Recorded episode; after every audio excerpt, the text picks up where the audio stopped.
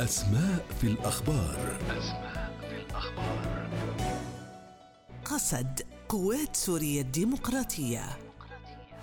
تم الإعلان عن تأسيس قوات سوريا الديمقراطية وتعرف اختصاراً بقسد في مدينة القامشلي شمالية سوريا أكتوبر ألفين وخمسة عشر. هذه القوات عرفت نفسها أنها قوة عسكرية وطنية موحدة لكل السوريين، تجمع العرب والكرد والسريان وكافة المكونات الأخرى. جاء الإعلان عن تشكيل هذه القوات في أعقاب إعلان الولايات المتحدة نيتها تقديم أسلحة لمجموعة مختارة من قوى مسلحة بغرض محاربة ما يعرف بتنظيم داعش.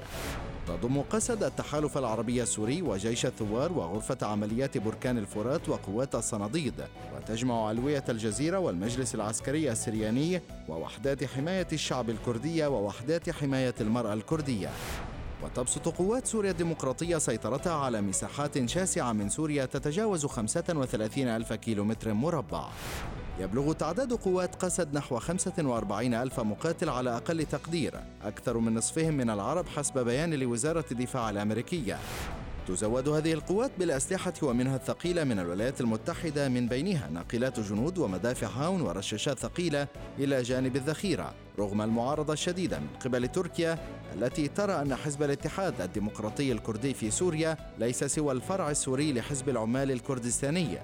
وتتلقى هذه القوات الاستشارة من قوات أمريكية على جبهات القتال، إضافة إلى الدعم الجوي من قبل الطيران الأمريكي خلال المعارك ضد تنظيم داعش. أسماء في الأخبار. أسماء في الأخبار.